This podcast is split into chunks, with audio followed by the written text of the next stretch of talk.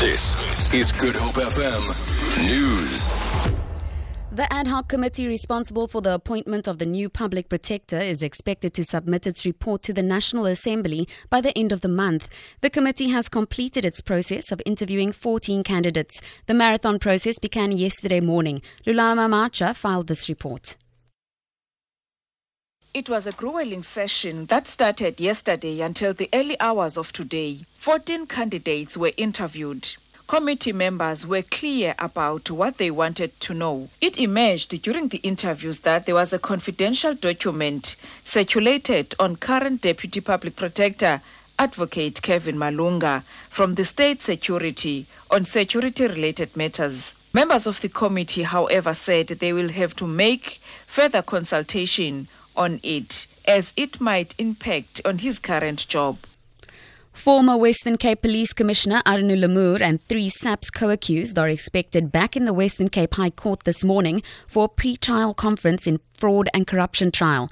Together, they face more than 100 charges stemming from an allegedly corrupt relationship with Cape Town businessman Mohammed Dawjee, who is also in the dock. The three fellow officers have been trying to gather funds to pay their legal bills, delaying the beginning of the trial. Lamoer handed himself over in April last year following a two year investigation by the Hawks.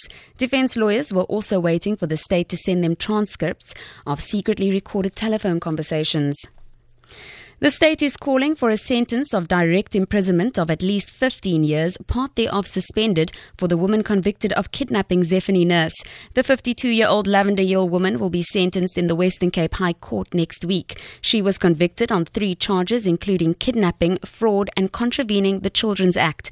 NPA spokesperson Eric Ntabazalila says they have requested the court to hand down a sentence that fits the crime she doesn't seem to understand the, the, the, seriousness of the pain she has caused, not only to, to, the, to the victim, but also to the victim's family, as well as the concern of the general public in, in these types of crimes.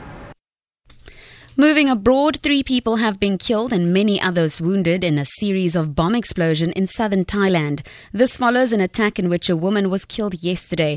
The port of Hua Hin was hit for a second time in under 24 hours. There were also blasts on the tourist island of Phuket as well as the towns of Surat Thani and Trang. No group has claimed responsibility for the attacks. Edward Week lives in Hua Hin and was in the city shortly after the explosion people were still uh, this was about 20 25 minutes after the blast uh, happened. People were still running away. People were going back to their hotels. Uh, the police was everywhere but there was no really anybody in command in charge.